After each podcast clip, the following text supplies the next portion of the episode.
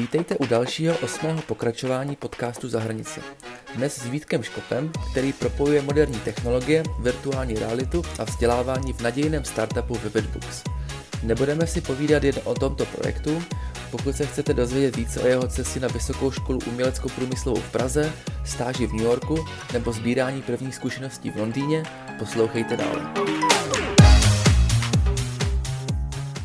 Ahoj Vítku. Ahoj, ahoj. Já tě vítám u další epizody našeho podcastu a zároveň díky, že jsi přijal pozvání. Díky za pozvání a zdravím všechny posluchače. Mhm, budeme se dnes bavit především o designu, protože sám jsi designer. Projdeme tvůj příběh, zkušenosti, tvé projekty. Budeme se bavit o designu jako takovém a samozřejmě také o tvém nadějném startupu Vivid Books. Já bych uh, úplně ze startu začal tvým příběhem. Eh, jak jsi se vlastně dostal k samotnému designu? Inklinoval jsi k tomu nějak od dětství, anebo si, nebo si eh, v průběhu života narazil na někoho nebo na něco, co tě inspirovalo k tomu věnovat se designu? Ale já jsem měl uh, jako hodně štěstí v životě v tom, že celý to začalo v nějaký jako osmý třídě, kdy můj spolužák, který byl v devátý třídě, jmenoval se Karel Píža, tak za mnou přišel a říkal, že jako jde si podat přihlášku na grafickou školu, jo. A já jsem si říkal, ty jo, jak jako grafickou? A no, že normálně jako kreslíš obrázky a, a můžeš to dělat takovou, že zaměstnání. A já říkám, cože, to je, to jako jde, jo. a vůbec mě to jako předtím netrklo, že jo. Říkal jsem si, že moje cesta bude spíš jako hodně zoufalá, uh, protože učitelky i rodičem, nebo rodiče jako to bych možná lhal, ale eh, na základní škole mi určitě nedávali ty nejsvětlejší, eh, nejsvětlejší předpoklady k tomu, abych to někam dotáhl. Jo. A takže to byl takový jako startovač, kdy tady ten jako deváťák za mnou přišel a říkal, že jde na tu, na tu grafiku a pak jsem tak jako postupně potkával lidi, kteří mi říkali různé věci a díky tomu se hodně jako utvářel ten můj názor jak, jak má design vypadat, jo, čemu, čemu má, vlastně designer sloužit a tak dále. Takže musím říct, že celý to byla dost schoda náhod. Jo. Na začátku mě to strašně bavilo, jako když jsem si stál Photoshop, tak jsem uh, že on chodil do školy prostě s počítačem a tam jsem dělal jako Photoshop a Illustrator a, a ostatní spolužáci si tam taky nosili počítače, akorát ty tam hráli Counter-Strike. takže um, pro mě to byla nějaká taková vášeň už od, uh, od poměrně brzkých let. Ale ty se eh, postupně dostal i do zahraničí, protože náš, náš, náš podcast je teda hlavně o, o, o studium zahraničí anebo nějaké zahraniční zkušenosti. Pověz mi, jak jsi se vlastně dostal do zahraničí, nebo co je tvá zahraniční zkušenost, kde to bylo, co to bylo? Mm-hmm. No, ono to začalo vlastně, když eh, jsem se poprvé hlásil na Umprumku a tam jsem se samozřejmě nedostal, to je Vysoká škola umělecko-průmyslová eh, a potom jsem si říkal, že teda nemám talent, tak půjdu dělat eh, žurnalistu. Jo. A tam jsem taky hodně rychle zjistil, že žurnalista ze mě nebude. No a v té době uh, moje bývalá přítelkyně říkala, jo, mě to tady nebaví, pojďme do Londýna. Jo, tak jsem říkal, jo, to je dobrý nápad, i když sám bych to nikdy neudělal. A teďka jsme tam přijeli, že jo, vyplašený 19-letý lidi a uh, já jsem chtěl si hledat práci právě v nějakém už kreativním průmyslu. Takže jsem tam neskoušel aspirovat na takové ty práce jako, jako za barem být a nebo v kavárně, což by bylo určitě jako jednodušší. A bohužel díky tomu, že jsem si vybral tady tu cestu, mě čekali vlastně tři měsíce na prostý deprese, kdy jsem seděl doma, čekal, až přijde přítelkyně z práce a jenom rozesílal e-maily s tím, jak, že bych chtěl někam jako na praxi nebo, nebo že bych chtěl někam do zaměstnání, do nějakých studií a, a třeba ze 300 mailů se vrátil jako jeden nebo dva, že zrovna nikoho nehledají. Takže po takový jako tříměsíční eh, depresi jsem si řekl, že to zkusím jinak, že půjdu eh, a budu klepat na dveře, tak jsem si vzal iPad a nahrál do toho moje jako portfolio, což byly nějaký Eh, obrázky, nějaký jako ikony, které jsem do té doby dělal a mm, začal jsem klepat na dveře. No a druhý den eh, toho klepání, kdy to vypadalo, že výsledek bude hodně podobný jako posílání mailů, tak mi otevřeli v ulici Fournier Street v Londýně, která mimochodem je proslavená tím, že tam taky zabíjel Jack Rozparovač, tak tam mi otevřeli dva úžasní lidé ze studia, teď už Special Projects, dřív se jmenovali Vitamin, Vitamins, a byly to Clara Giagero a Indray Westaway, kteří jsou, řekl bych, jako ikonický designéři. Eh, pro, pro zasvěcený jsou to vlastně absolventi Royal College of Art. A ty mi otevřeli dveře a zeptali se mě, jako, no tak ukaž, co máš. Tak jsem jim ukázal a oni teda, že jo, to je dobrý, tak pojď k nám. Pojď k nám jako na tři týdny to zkusit a pak uvidíme. Jo. A nakonec vlastně po, po půl roce mě tam chtěli nastálo, ale uh, tehdy už jsem se vlastně dostal na, na potřetí na Umprumku a uh, nějak jsme chtěli jako do Prahy, tak jsme to uh, v Londýně ještě půl roku nějak tak doklepali a, a pak se vrátili sem vlastně. Ale bylo to jako, jako dost mhm. těžká volba, protože vlastně tu práci, kterou já jsem tam získal, tak to je taková jako uh, vysněná práce absolventů té školy, na kterou já jsem šel do prváku. Jo. A byl mm. tam jeden absolvent, který mi taky jako v hodně věcech otvíral oči. Jmenoval se Michal Sloboda a, a přesně mi jako říkal, tyjo, ale jako uvědom si, jaký štěstí tady máš a, a že tam vlastně jako nepotřebuješ a český rybníček a bla, bla, bla. A, takže mm, ta, jeho, ta jeho součást v tom byla taky důležitá. No. Jak říkám, já jsem měl vždycky obrovský štěstí na lidi a vždycky jsem se nějak napojil na ty, na ty správný, který mě někam posunuli. Jsi říkal, že jsi zhruba tři měsíce eh, v podstatě byl bez práce doma. Mm-hmm. To muselo být jako náročné období, že v tom, v tom Londýně. No, je to, je to hrozně náročný, protože se člověk cítí jako nejhůř, jak může, že jo? protože nejsi mm-hmm. užitečný, prostě když nemáš práci a uh, jenom jako čekáš doma, čekáš, co se stane, ale a nevíš ani, jak to uspíšit, že jo, tady, to, tady ten proces, takže um, nedovedu si představit takhle žít jako dlouhodobě, jo. Ale uh, myslím si, že kdyby to trvalo další třeba měsíc, tak už, tak už jdu si hledat jakoukoliv práci uh, a tak, jenom to byla ta moje mm-hmm. paličatost, že, bych, že jsem chtěl jako dělat někde nějaký obrázky. Jasný. Tak věřím tomu, že jsem měl tu vizi toho, že uh, Eh, chceš být designer a že jsi tomu věřil a že jsi do toho šel, že, že bez toho by to asi nešlo. No tak eh, hlavně to bylo tím, že mě to tak strašně bavilo, že jsem si nedokázal představit dělat žádnou jinou práci. To jsem mm. si zkusil přesně tou publicistikou, kdy jsem zjistil, že to je opravdu to, co mě baví. A tak, samozřejmě to, kde, eh, nebo jakou práci dělám teď a kde jsem, kde jsem teď, tak se jako hodně, hodně posunulo a už jako vodoz jiný, než tehdy byla ta vize ale uh, nějak to tak jako postupně, postupně pokračovalo a ta cesta jako nebyla rovná s tím, jako, že chci být nejlepší grafický designer na světě, ale prostě mě to strašně bavilo vždycky. Takže ty se potom vrátil uh, z Londýna do Prahy? No, pak, pak jsme se vrátili teda do, uh, do Česka, do Prahy. Uh, to bylo taky um, taková souhra, souhra věcí, proč se sem vracet. A jedna z nich byly třeba, že já jsem se dostal na tu umprumku na Vysokou školu uměleckou průmyslovou do ateliéru Rostislava Vaňka a tam uh, nevím, jestli posluchači znají tu školu nebo ví, jak tam funguje výběrový řízení, ale je to hodně, hodně takový jako náročný a ten převis lidí je tam, uh, myslím, že se tam jako na, na 150 lidí, tak se tam dostanou jako tři takže uh, je, to, je to hodně výběrová škola. Uh, na základě toho tam jsou ty lidi dost, uh, řekl bych, kvalitní a samozřejmě pak se musí dál posouvat na té škole, jo. ale mm, je to takový jako strašák, přijímačky na umprumku. No a já jsem se tam dostal do, do druhého kola a pak jsem, a tam jsou takové jako výsledky, že jdeš do té školy, podíváš se na tu tabuli, zjistíš, že tvoje jméno je tam nebo jako není.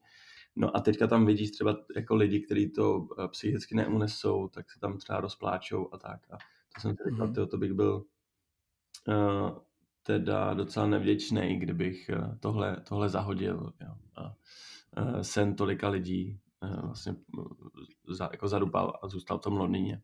Takže mm. Uh, tam, tam to rozhodnutí jako nebylo lehký, ale nakonec jsme se vrátili.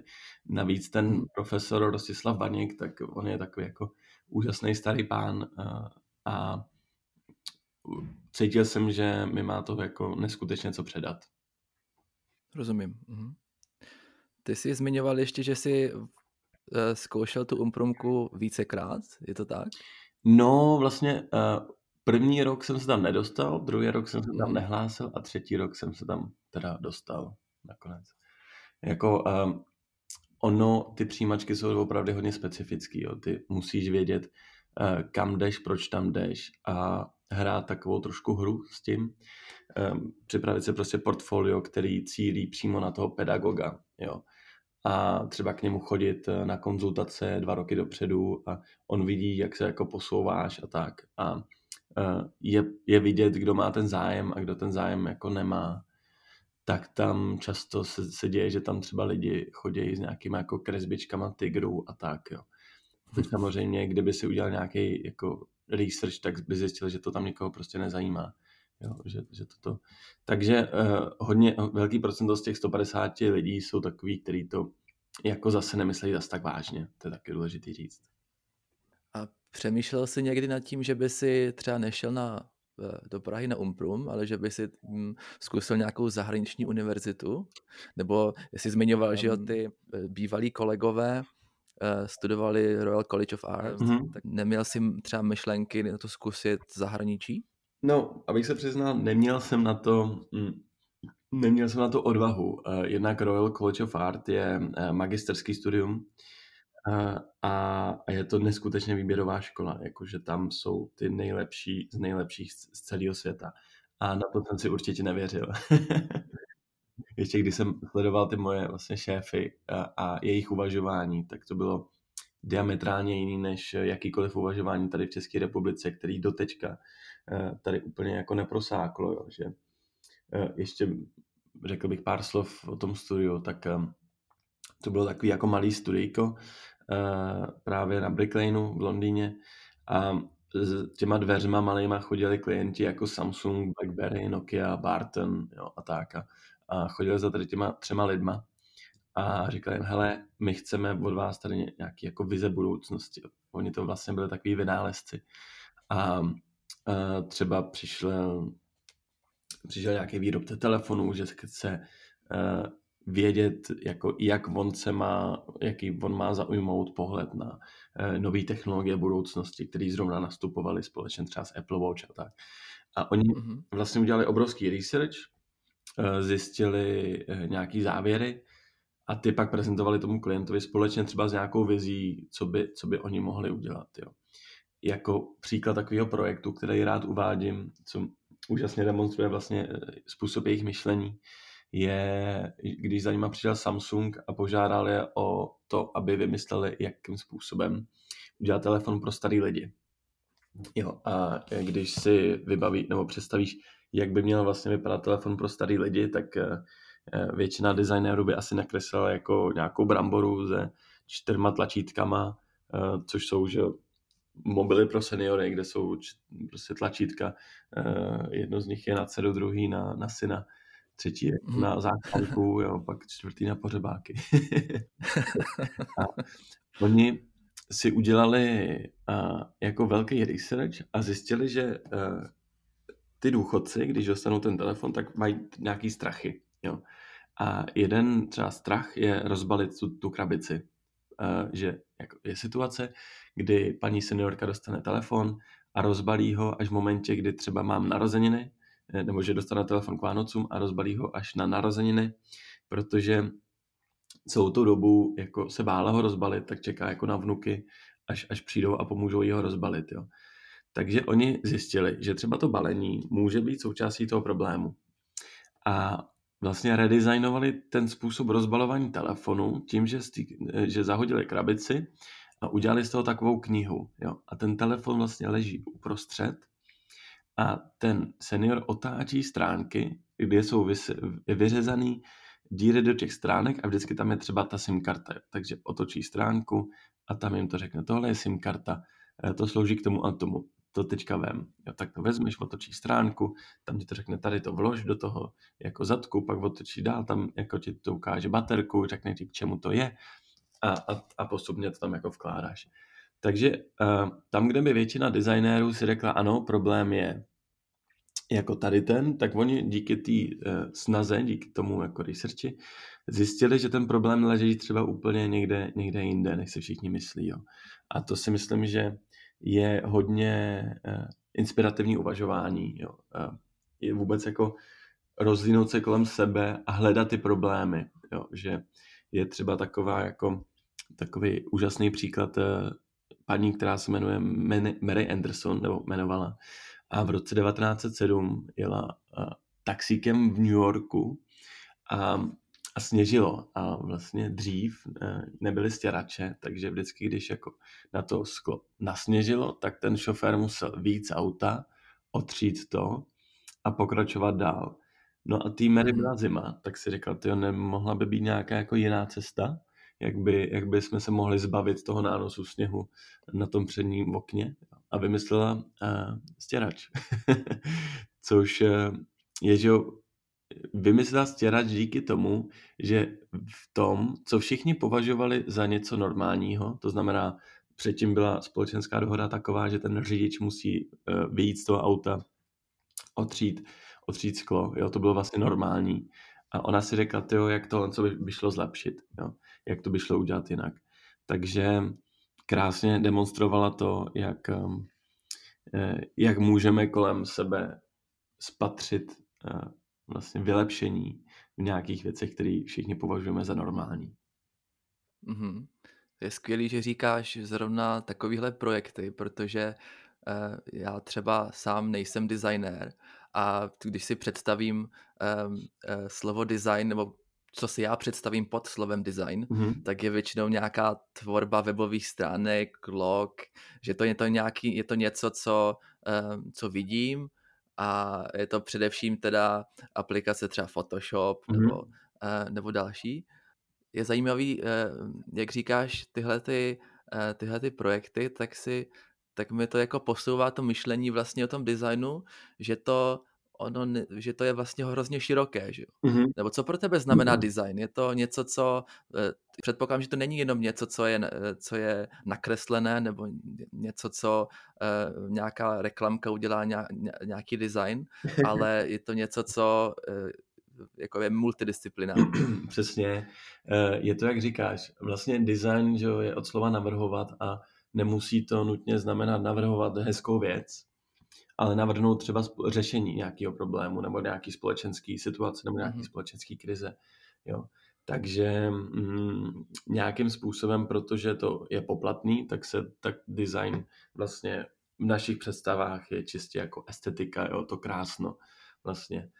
Ale ono už to úplně o tom není. Jo. Já vlastně můžu uvést takový příklad um, který jde docela do minulosti, kde slovo designer se víceméně formovalo a vlastně byl tam po válce takový střed dvou designérů a jeden se jmenoval Raymond Louis a druhý se jmenoval Buckminster Fuller. Jo, nevím, jestli jsi slyšel o těchto, těchto dvou pánech. Neslyšel, musím se přiznat. Ono, Buckminster Fuller ve finále byl mnohem jako slavnější a dneska si ho připomínáme mnohem víc než Raymonda Louisho.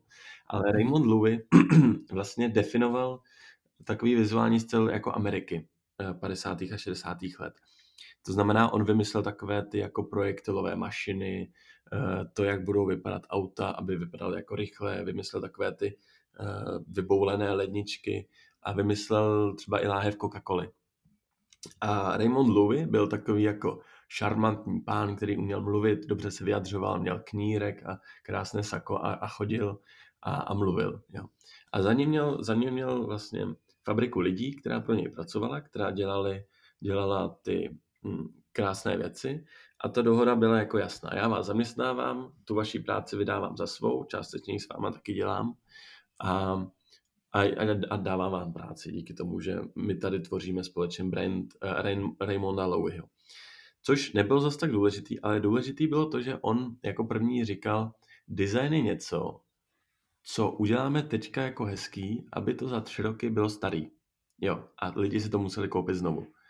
Což vlastně i po 70 letech pořád platí. Jo, pořád uh, Apple chodí s tím, nebo nejenom Apple samozřejmě, ale pořád uh, jako máme na trhu nový smartfony, které mají o kameru víc, jo, nebo jsou prostě trošku hubenější, nebo trošku tlustší. Uh, a následují tyhle ideje, které jsou vlastně 70 let starý. Jo. Pojďme udělat něco, aby to za, za rok bylo, nebo za dva, už bylo jako neaktuální. Jo. A proti němu byl teda ten eh, Buckminster Fuller, který zase byl jako námořník a, a miloval přírodu a moře a hodně sledoval vlastně přírodní živly. A samozřejmě on chtěl ty věci tvořit tak, aby byly eh, co nejvíc sustainable, aby, aby sloužily člověku a sloužily mu dobře a co nejdéle. No a, a pochopitelně, protože uh, on byl spíš takový jako intelektuál, tak ten spor pro tu veřejnost prohrál, bych řekl. Nebo jako on, otázka, jestli tam vůbec nějaký spor existoval, ale de, de facto um, vlastně prohrál to, nebo ten závod o to, kdo je designer, nebo jak společnost nahlíží na designéra. Jo. A uh, ať už jako dneska už si připomínáme spíše toho Buckminstera Fillera, Eh, tak v ten moment eh, Raymond Louvy byl ten, který definoval, co je pojem design a co je pojem designer, nebo kapitalistický designer. Takhle. Takže definoval prostě nějaký estetický řešení jo, a úplně zavrhl to řešení těch, těch problémů. Teďka se vlastně vrací to, že se to, že to je řešení problému, nebo jak, jak, jak vlastně te, eh, si vyjmenoval nějaké jako historické okolnosti, hmm. tak jak je to teďka třeba, jak je to, jak se na to dívají um, designéři v tuto dobu, v tuto chvíli, hmm. no? No já si myslím, že, nebo z mého pohledu, dneska stojíme na Prahu právě toho, kdy uh, nový objekty nebo vlastnění nových objektů nebude tak důležitý, ale spíš bude důležitý to, eh, jak se společnost vypořádává třeba se suchem nebo s globálním oteplováním, mhm. jak se vypořádáváme s se samoředitelnými autama, s tím, jak řešit jako zaměstnání potom. A najednou tam je tolik otázek a vlastně najednou ta estetika těch nových produktů uh, už absolutně není důležitá. Jo. A my myslím si, že jako designéři budoucí a lidstvo by mělo zabrat právě v tom, že by mělo hledat uh, řešení problémů, který na nás tak trošku ušily ty uh, generace designérů předchozích, samozřejmě v dobré víře, ale nějakým způsobem mm-hmm. na nás je teďka, aby jsme to řešili. Jo. Ještě, uh, když jsem teďka byl v Indii, pozvaný na nějaký workshopy, Eh, na tři workshopy a výstavy a měl jsem tam workshopy eh, se studentama eh, na univerzitě v Ahmedabadu a v Bangalore, tak my jsme právě měli, já jsem jim dával zadání, pojmenujte problém a vymyslete řešení. A bavili jsme se právě hodně o tom, jakým způsobem můžeme vnímat problémy dneška, jak k němu navrhovat řešení a při tom smyslu plně třeba využívat technologie, jako třeba rozšířené reality a tak dále. A e, byl tam jeden student, e, který jako všichni studenti tam byli naprosto úžasný. A on říkal, že oni Indové to mají trošku jinak, e, než, než třeba my Evropani nebo Američani. Američani. Protože my tady máme ty své ikony, ke kterým zlížíme, ať už je to v Americe třeba nábytkář Stark, nebo tady v grafickém designu Aleš Neibert, jo, a takový jako ikony který vy, když vlastně mládí se rozhodujete, co chcete dělat, tak koukáte na tyhle jako velký pány a říkáte si, ty jo, jednou bych chtěl být jako oni. Jo. A oni ty Indové nic takového nemají. Nemají prostě koho v tomhle následovat, co se týče designu a estetiky. Eh, tím pádem tam není taková historie právě v, to, v těch um, esteticky laděných designérech. Jo. A oni vlastně jsou první nebo druhá generace designérů, která tam vůbec vzniká, protože uh, teprve teď v Indii začíná být jako nějaký téma, to jako pojďme být, pojďme řešit jako design. A oni jsou eh, první nebo druhá uh, generace, který jsou hozený přímo k, jako do té situace, že nový hezký stoly nebo židle nebo loga už nikoho úplně nezajímají, ale Eh, kýžen, kýžený je to řešit právě problémy, které tam vznikají mm-hmm. v mhm. Indii. Jo. A to si myslím, že eh, je díky, že ta Indie díky tomu bude jako hrozně akcelerovat, protože bude mít arzenál takových lidí, který už třeba nebudou řešit tolik povrchní hodnoty, jo, eh, jako tady řešíme my. ty jsi nalajnoval uh, nějaký jakoby obecný přístup k tomu designu mm-hmm. a mluvil jsi o Indii, Myslíš si, že eh, třeba na, nevím, jestli máš vlastní zkušenost, mm-hmm. ale myslíš si, že třeba na, jiný, na jiných částech světa, ať je to Amerika nebo Evropa, Indie, třeba Rusko a další části světa, mm-hmm. je, to, je ten přístup k tomu designu ten, ten samý, anebo se to jako nějakým způsobem liší? Tak ono se to už hodně jako prolíná, srovnává díky globalizaci a díky tomu, že máme internet a všichni se sledujeme jako na, eh, všichni sledujeme své portfolia a, a člověk se tak nějak už jako vymezuje trošku eh, nebo kouká po tom, co ho baví.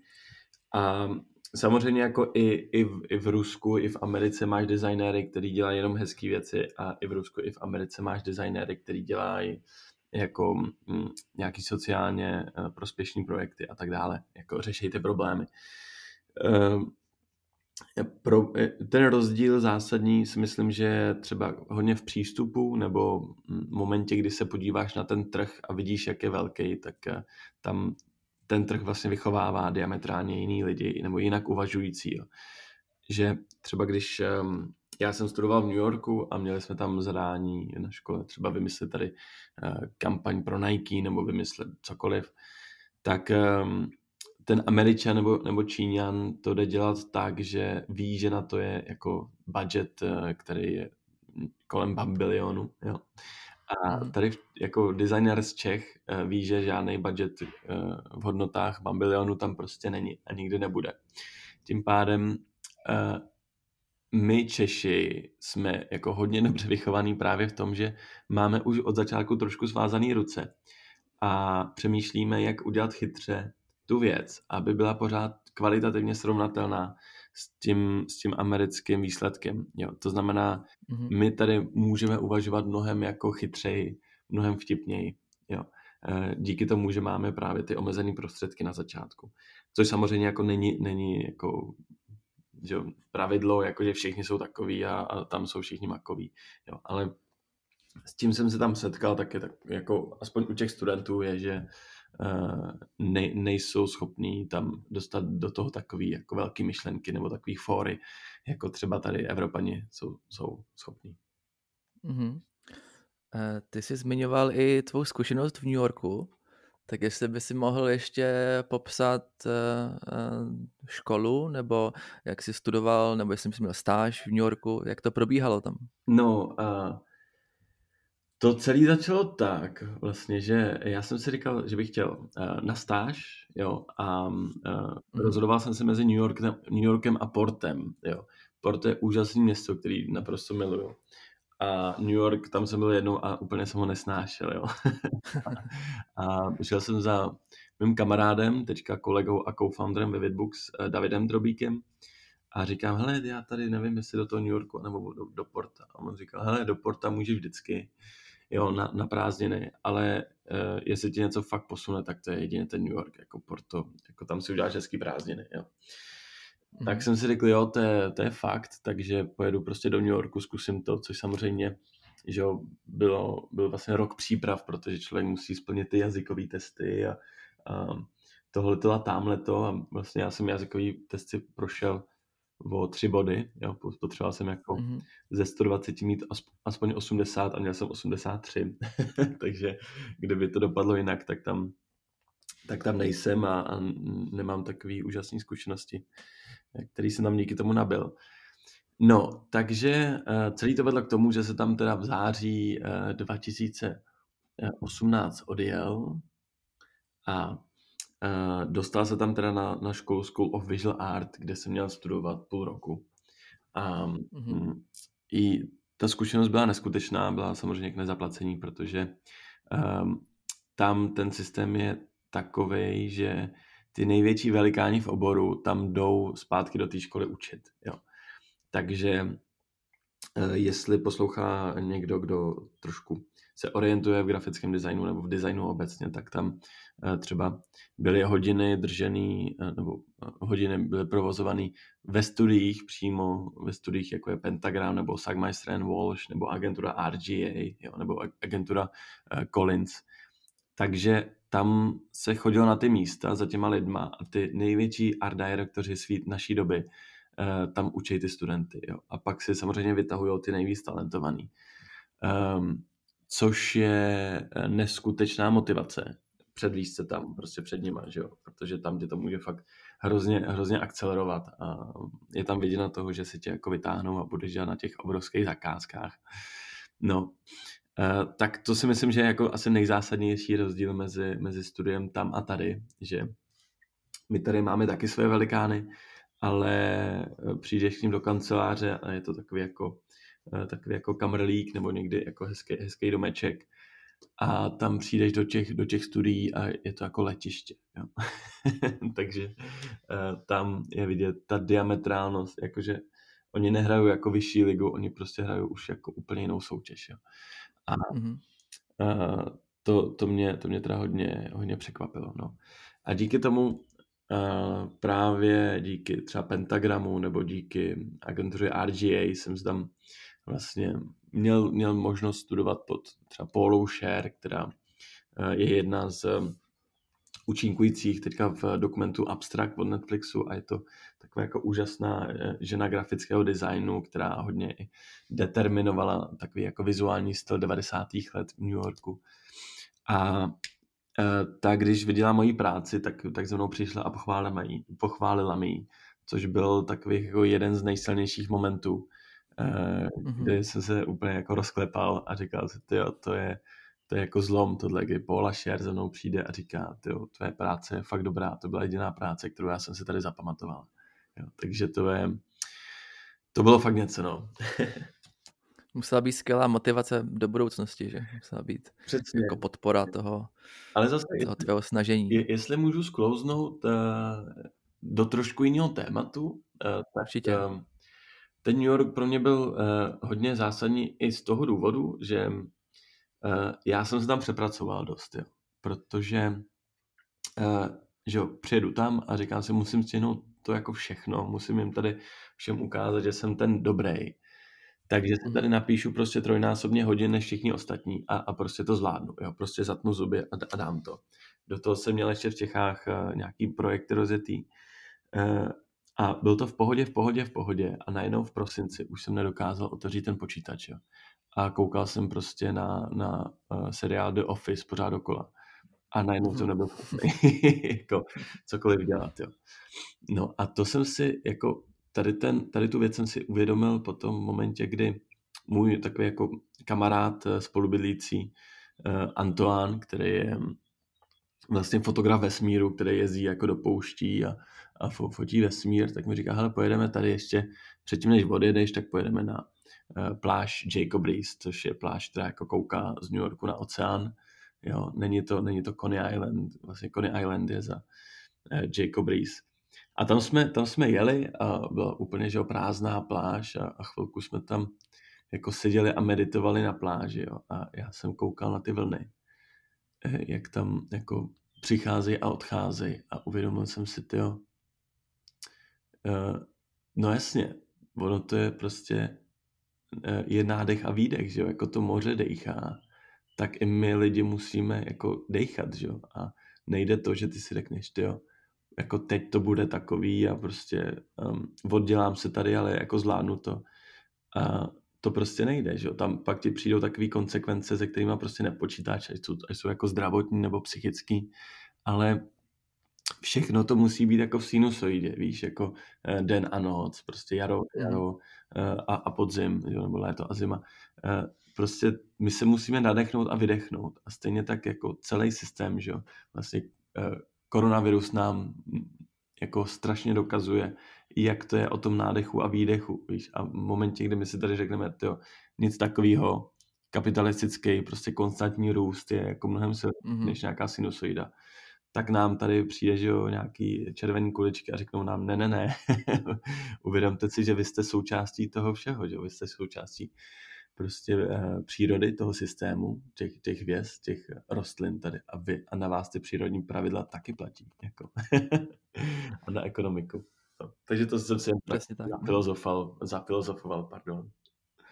To je naprosto v pořádku, já s tím, já s tím souhlasím, je to hezký, jak uh, jsi měl takový jakoby ten meditativní stav na pláži a že jsi to takhle uvědomil hezky. Jo. To, je... to mi zachránilo život. no ono to je teďka, že jo, velké téma, nějaké jako přepracování a, a řada lidí, kteří, kteří mají jako své sny a cíle, tak častokrát to uh, vede k tomu, že si nevydechnou. Hmm, přesně. A já to třeba i pocituju na sobě, hmm. že uh, jsem takový jako jedu, jedu, ale častokrát si nevydechnu hmm. a, hmm, hmm. to potom odnáší zdraví a, a, a i psychika. Že? Přesně tak, přesně tak. Je, a je, jako je důležité se za to jako nestydět, jo, že často, že um, hodně lidí to má tak, že si říká, jo, teďka tady budu den jako koukat na Simpsony a to je strašný a co jsem to, co jsem to za člověka, jo, ale důležité je se jako smířit s tím, že když nic neděláš, tak to vůbec není žádný problém, jo. A samozřejmě vždycky je jako lepší třeba jít se zaběhat nebo tak, ale ani na to mm-hmm. čas jako nemáš prostě sílu, takže je dobrý si jako lehnout a, a relaxovat a, nebo koukat jako na, na, na přátelé pořád dokola a být s tím jako v pohodě, no, neobvinovat se z toho. mm-hmm.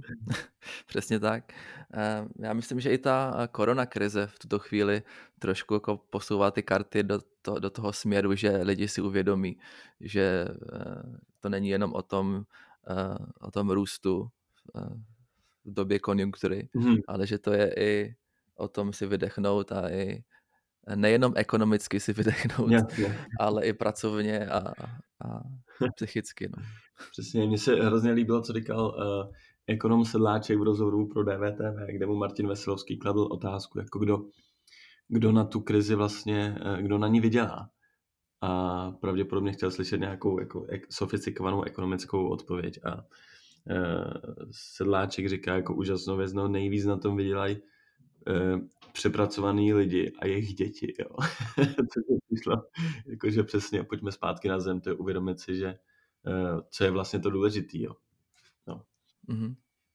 A tak. Taková mila, ma, malá filozofická odbočka. Je to tak. Nicméně, po, pojďme zpátky k tomu, eh, k tomu New Yorku. Aha. Eh, jak jsi se vlastně dostal k tomu nápadu New York? Bylo to, nebo jak jsi se dostal k té škole? Bylo tam nějaké přijímací řízení, nebo uh, někdo ti to doporučil, nebo to bylo součástí i uh, tvého, tvého studia na Umprum? Je to součástí studia na Umprum. Ona, Umprumka má partnerské školy po světě, kam posílá uh, ať už absolventy nebo, nebo studenty.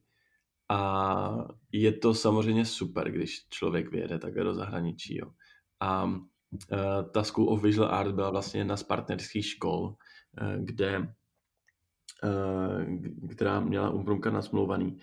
A musím říct teda, že tu zahraniční zkušenost doporučuji úplně každému, protože pak že do Česka je vždycky jako skvělý se vracet. Je to prostě náš domov a jsme tady doma, takže je jako super tady být a, a vracet se sem ale tak je dobrý prostě chvilku žít jinde a vidět, jak to tam funguje a vidět ty lidi, jak uvažují. A to si myslím, že je určitě k nezaplacení. A hrozně to pak vidíš na těch lidech, víš, jakože uh, ano, tady ten člověk je schopný myslet trošku jako za roh a, a pak třeba zjistí, hmm. že přesně jako dva roky někde takhle v zahraničí studoval. A myslím si, že každý to neskutečně posune. Souhlas. Mám stejnou zkušenost. Takže eh, určitě doporučuji všem posluchačům podcast uh, education. Vě, věc za hranice. Věc za hranice, je to tak. Dobrý, tak pojďme dál, pojďme na tvůj startup. Mm-hmm. Jasně. Ty jsi založil, založil startup Vivid Books. Aha. Kdyby mě zajímalo, jak jsi na to přišel. Jak, kde byl ten prvotní impuls? No ale ta cesta byla, uh, byla dlouhá, nebylo to jako, tyjo, teď je tady nápad, tak, tak, tak to budu dělat, jo. Ale uh, Vycházel to z nějakých eh, předchozích eh, spolupracích, eh, třeba na projektu Czech Innovation Expo, kde jsme s kolegama poprvé koketovali s rozšířenou realitou. A já jsem si říkal, tyjo, to, je, jako, to může být úžasný médium, rozšířená realita. A zároveň, ale vlastně ne, jo, že nevím, jestli posluchači eh, znají rozšířenou realitu nebo ví, co to je. Já to zkusím tak jako schrnout. Eh, je to v momentě, kdy se koukám jako kamerou na svého telefonu někam, tak rozšířená realita mi tam promítne něco, co tam nepatří. Jo. Klasickou ukázkou jsou třeba filtry na Instagramu, kde si, kde si dám jako zaječí ouška nebo mi to z mý tváře udělá bagr. Jo, a tak. Takže to je rozšířená realita a v momentě, kdy přijdou třeba nějaký brýle, kde ta rozšířená realita bude, tak to zase už může nahradit třeba telefony, jo, může to zase redefinovat způsob, jakým my eh, čteme informace, může to redefinovat třeba to, eh, jakým způsobem jsme i závislí na těch telefonech, jo, takže uh, věřím, že třeba designéři, kteří by zase navrhovali rozhraní jako brailí, kde se bude objevovat rozšířená realita a bude to náš takový nový telefon, takže už budou mít na mysli to, co se stalo tehdy s tím telefonem, jak to jako uh, udělali a najednou všichni byli na mobilu, jo, a oni vlastně si zjistili, jo, my jsme trošku to přepískli. a, takže proto, proto rozšířená realita a Eh, chtěl jsem ukázat její, její možnosti ve vzdělávání. Chtěl jsem přinést řešení, jak, jak děti můžeme natchnout pro studium uh, věd. Jo. A první ta věda byla fyzika, nebo je fyzika. A mm, říkal jsem si, že by bylo fajn jim prostě ukázat uh, jako důležitost třeba uh, Newtonových zákonů v praxi skrze animaci na papíře přes rozšířenou realitu a ne skrze statickou, statický obrázek v učebnicích. Uh, v momentě, kdy jsem započal ten research, tak jsem si přesně jako nakoupil, nakoupil učebnice a často tam jsou jenom jako nesmyslný diagramy, které jsou, které slouží podle mě k tomu ty lidi spíš jako, ty děti spíš jako odlákat od toho pokračovat eh, nebo mít rád fyziku, jo. A nebo to pak jako sklouzává do takových jako dost divných jako Eh, s eh, vizualizací, kde jsou jako reální eh, lidi vyfocení a něco tam dělají, ale vlastně ta věc často vůbec není pochopitelná. Takže mhm. mm, to byl ten záměr, přinést prostě nějaký jako užitečný prostředek pro to, jak zlepšit učitelům výuku fyziky a následně i zapříčinit to, aby to žáky bavilo. No a ten objekt, ten projekt taky se hodně formoval v New Yorku na, na těch studiích a tam třeba jsem měl jako ohromný štěstí v tom, že vlastně četl knihu od Manfreda Spitzera, eh, Digitální demence, kde on eh, kritizuje velice digitalizaci školství a uh, uvádí tam, uh, protože on je německý neurolog, tak z neurologického hlediska tam uvádí velice pádné argumenty ale pak to občas sklouzne do takového, jako jo, děti jsou hrozný, protože jsou na PlayStationu moc a tak. Jo. Nicméně uváděl tam, uváděl tam příklad uh, projektu One Laptop per Child od uh, Nikolase Negroponteho. Nikolas Negroponte je úžasný člověk, zakladatel vlastně MIT Media Lab. No a já jsem to tak četl a můj profesor uh, na té New Yorkské škole na uh, obor storytelling, nebo na předmět storytelling, uh, se jmenoval Michel Negroponte. Já jsem si říkal, jo, Negroponte, Negroponte, nejsou oni bráchové. a začal jsem to googlit a zjistil jsem, že opravdu bráchové jsou. A, a to mi přišlo skvělý, protože skrze Nikolase Negroponteho jsem se uh, jako dozvěděl hodně o tom, o uh, vlastně tom, jak MIT Media Lab zaujímá uh, jako postoj k digitalizaci školství a tam to jako opravdu hodně řeší, je tam, je tam jako arzenál lidí, který to má jako své téma a snaží se to řešit jako hodně smysluplně. A ta smysluplnost v tom digitálním vzdělávání je to nejdůležitější, řekl bych. Um, a já jsem se tam vydal do toho, do toho Bostonu, nebo uprosil jsem toho Michela, ať mě tam za ním pošle, že s ním jako chci mluvit a, a tak. Takže jsem tam jel, uh, zase prostě klepu na dveře a uh, vtírám se, že jo, a pár, pár chvil jsem mluvil s Nikolasem Negropontem a pak pár chvil s Michelem Resnikem, eh, což je jako taky další úžasná ikona v tom eh, digitálním vzdělávání. A, a tady těch jako pár krátkých chvil mi stačilo k tomu, že ten projekt najednou získal o trošku jinou perspektivu, kterou si myslím, že získat měl a tady to setkání určitě bylo jako strašně strašně výhodný pro mě. no, já bych na začátku úplně schrnul, co jsem měl vlastně udělat na začátku, co je to Vividbooks. Tak Vividbooks je interaktivní učebnice fyziky, která kombinuje papír a tablet. Jo, to znamená, děti dostanou eh, na papíře vytisknuté nějaké fyzikální téma a oni se na to podívají přes ten tablet a ta kresba jim ožije. Jo, takže uh, vidí třeba, jak funguje parní stroj, nebo vidí uh, Newtonovy zákony, nebo Archimedovy zákony prostě v pohybu a, a tak. A oni potom, když vidí tu animaci, tak vezmou tušku a zakreslí si do toho pracovního listu, co se naučili.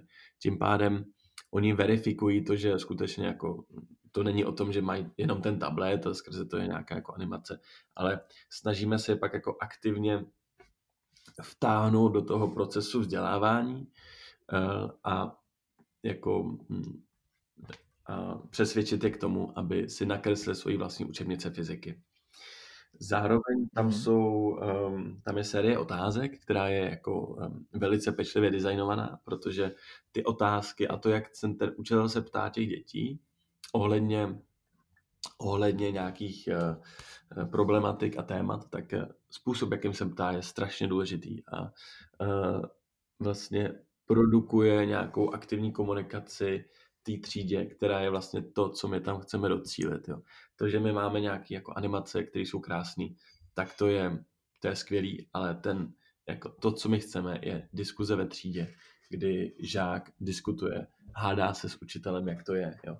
A učitel je tak nenápadně jako moderuje a vlastně žáci ve finále si eh, ten třeba vzoreček zjistí sami, jo, že, nebo si ho sami vymyslí. To znamená, Není to, není to učebnice, která by uh, žákům říkala, hele, tady, tady je vzoreček, ten si zapište do, do sešitu a příští týden ho napíšete tam znovu, jo, a dostanete jako jedničku nebo dvojku. A uh, tady je jako Archimedův zákon, takhle zní slovo od slova, si to jako všichni zapamatujte a, zni, z, z, know, a, a mějte to jako básničku. Uh, když vás budím prostě o půlnoci, ale to, že jako většina těch dětí neví, co ty slova znamenají, tak to už je jako jedno. Jo. Takže ten aktivní přístup je to hlavní, co by Vidbooks eh, jako by mělo produkovat ideálně. Tak. Mm-hmm. Ty jsi zmiňoval, že je to učebnice fyziky. Mm-hmm. Máte třeba v plánu dělat i jiné obory? No určitě, jako tou fyzikou začínáme, na té fyzice chceme ukázat smysluplnost toho řešení, to, že to funguje a mm-hmm. děti sami přichází s tím, jako na co by to chtěli, jo. takže říkají, třeba je, to je super, mně by se to jako líbilo takhle na, na zeměpis, jo. nebo na přírodopis, um, nebo na chemii, takže teďka vlastně začínáme pracovat na chemii, ten zeměpis si taky jako dovedu představit, to, to bude skvělý a tak. A mm-hmm. Zároveň teda je důležitý zmínit, že Česko je pro nás důležitý, protože jsme tu doma, ale tvoříme vlastně produkt, který má globální ambice. To znamená, chceme, chceme eh, se dostat do co nejvíce škol po světě a pomoct eh, jako mm-hmm. dětem po světě eh, mít trošku radši vědu. Že jo, já jsem se šest let, šest let učil, jak, jak udělat hezký obrázek, takže pro mě teďka být CEO startupu je úplně nový svět a dost jako zajímavý, mm-hmm. takže um, já se dozvídám nové věci, které jsou jako skvělé a důležité je říct, že jako sám bych to určitě, určitě nezvládl, takže neskutečnou oporou je mi David Drobík nebo Dan Ondrášek, jo, který jsou vlastně uh, součástí toho všeho a, a pomáhají vyvíjet prostě prodejní systém, jo, komu budeme prodávat, jak oslovat třeba resellery, jo, jaký, jaký jako nabídky, jaký podmínky jim nastavit. Uh, mm-hmm. co je na našem webu, co říkáme těm lidem, komu to říkáme. Jo, a najednou tam máš jako tolik věcí, které musíš vědět, který musíš jako znát. A tak ti to poptná a doopravdy ten úspěch nebo neúspěch uh, startupu uh, záleží na tvrdý práci, ale hlavně na jako týmu úžasných lidí, který dejchají pro tu věc. A pak věřím, že se to může jako podařit s jakýmkoliv produktem. Téměř s jakýmkoliv. Jo, jo, já souhlasím. Já jsem měl možnost mluvit uh, s několika lidma, co založili startupy a mají podobný feelings um, z, tě, z té jejich zkušenosti a že to není jenom o, o jejich práci jako CEO, ale hlavně o tom týmu, který pomáhá uh, a je to vlastně jako 93% toho, toho toho úspěchu, že jo? Ten tým. Přesně, přesně tak, takže tímto bych rád všem poděkoval. Ale takhle já, já rozhodně nejsem žádný jako úspěšný zakladatel startupu ještě, my máme jako hezký produkt, který, o kterém se píše, ale to ještě rozhodně neznamená, že to je. Samozřejmě úspěch je relativní to. Ano, ano. Každý si musí u, uvědomit, co, co si pod pojmem úspěch představuje. Tak, že? tak, tak. A ještě bych se chtěl vrátit na, na jednu otázku. Jsi zmiňoval eh, nějaké technologie ve vzdělávání a, a to, že tě to, že jsi dělal nějaký research, že, se, že tě to zajímá. Mm. Co si třeba myslíš o, o tom českým školství a vzdělávání obecně? Je to něco, co... Eh, ale důležitý na začátek je zmínit, že já nejsem učitel, takže všechno, co řeknu, eh, berte prosím s rezervou, ale Uh, věřím tomu, že české školství je stigmatizovaný a že ve finále to vůbec není tak strašný, jak to vypadá, jak se všichni myslí, mm-hmm. jo? protože přesně díky zkušenostem ze zahraničí a díky uh, tomu, že jsme mohli mluvit třeba s ředitelema zahraničních škol a, a s nějakýma partnerama, tak to školství tady je jako ještě na skvělý úrovni. Jo. A samozřejmě vždycky to může být lepší a vždycky je to kam posouvat ale a je to, je to jako že prior, to, jak, jak jako stát si nastaví priority, e, kolik peněz do toho pošle, samozřejmě ono je to, ono je to hrozně relativní, že, nejde, nejde si říct, teďka bouchneme do, škol, do, do stolu a teďka zlepšíme školství, ale e, v momentě, kdy třeba nastane moment, kdy učitelům se přidají, přidají, přidá na platu, Eh, tak ten problém vlastně se nevyřeší dřív než za 6 let, jo. Protože teprve ty nové platové podmínky začnou lákat eh, absolventy středních škol, kteří jdou na vysokou školu studovat eh, to, že budou učitelé a budou chtít být učitelé. Jo. A takže tady to přidání učitelům se prostě projeví až s hrozným jako spoužděním. Jo. Ehm, a samozřejmě ten mm-hmm. problém je, že ty učitelé jsou jako podhodnocení a to, to jsme mohli vidět jako na hromady tady českých škol, kde tam jsem si uvědomil, že vlastně ve Vidbooks nebo nějaká jako zázračná interaktivní učebnice ten problém českého školství samozřejmě jako nevyřeší. ten, ten, ty problémy jsou úplně jiné, ale zároveň, zároveň není, to, není to tak hrozné, jak se, jak se říká. Nicméně mm, jsou tu, jsou tu jako momenty, kde by se to dalo zlepšovat a uh, ty momenty pravděpodobně se musí začít zlepšovat teď, protože uh, všechno se změnilo, když děti dostali smartphone do ruky a mají ho ve své výbavě, ve své denodennosti a konzumují ty informace. A takže my máme před sebou dvě ohromné výzvy jak ty děti, první, první výzva, jak ty děti naučit, nebýt na tom závislý. A druhá výzva, jak je naučit ten telefon používat k tomu, aby uh, s tím dělali něco, co jim bude prospěšný. Jo. Nebo telefon je jako v úzovkách, ale ve finále je to, že ten environment těch sociálních sítí a jako všeho. Jo. Um, a ten environment je tak rychlej, že my na to prostě jako nestíháme reagovat a kor, jako školní systém. Nicméně představte si výuku zeměpisu, kde paní učitelka jako vypráví zeměpis a každá informace, kterou paní učitelka říká, tak ty žáci si můžou vygooglovat do tří sekund a říct, paní učitelko, to je ale špatně, jak vy to říkáte. Ehm, hlavní, hlavní jako mm, ponaučení z toho plyne, že ty žáci se nemůžou už dál jako memorovat nějaký zeměpisní věci, ale musí se naučit způsob pracování s těma informacemi.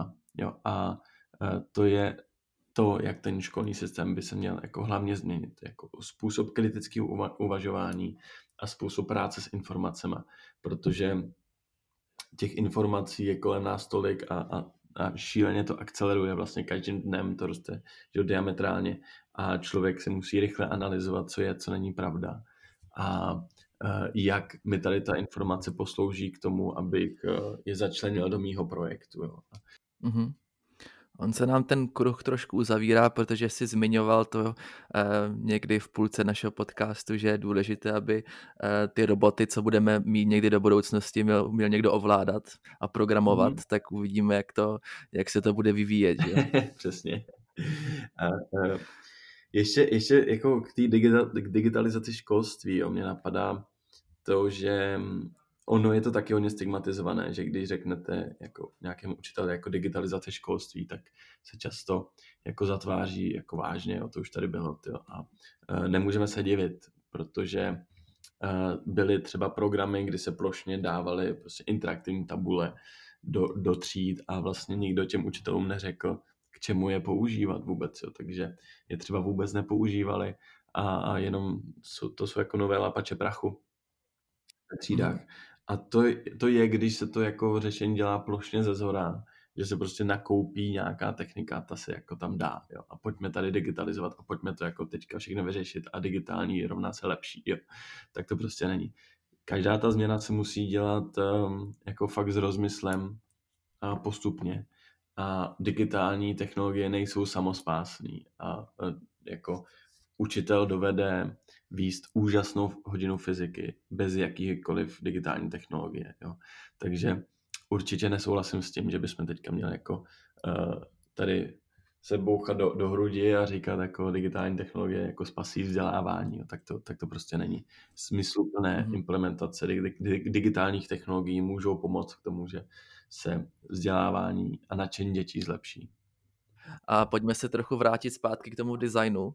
Mm-hmm. A co by si doporučil studentům, kteří uh, jsou teďka třeba na střední škole nebo na základce, nebo uh, jsou uh, v tom stavu, kdy přemýšlí o tom, co, co v tom životě dělat, mm-hmm. tak pokud by chtěli dělat design, tak co je jako optimální cesta, nebo co by si řekl Vítkovi, který by byl jako mladší? Jo?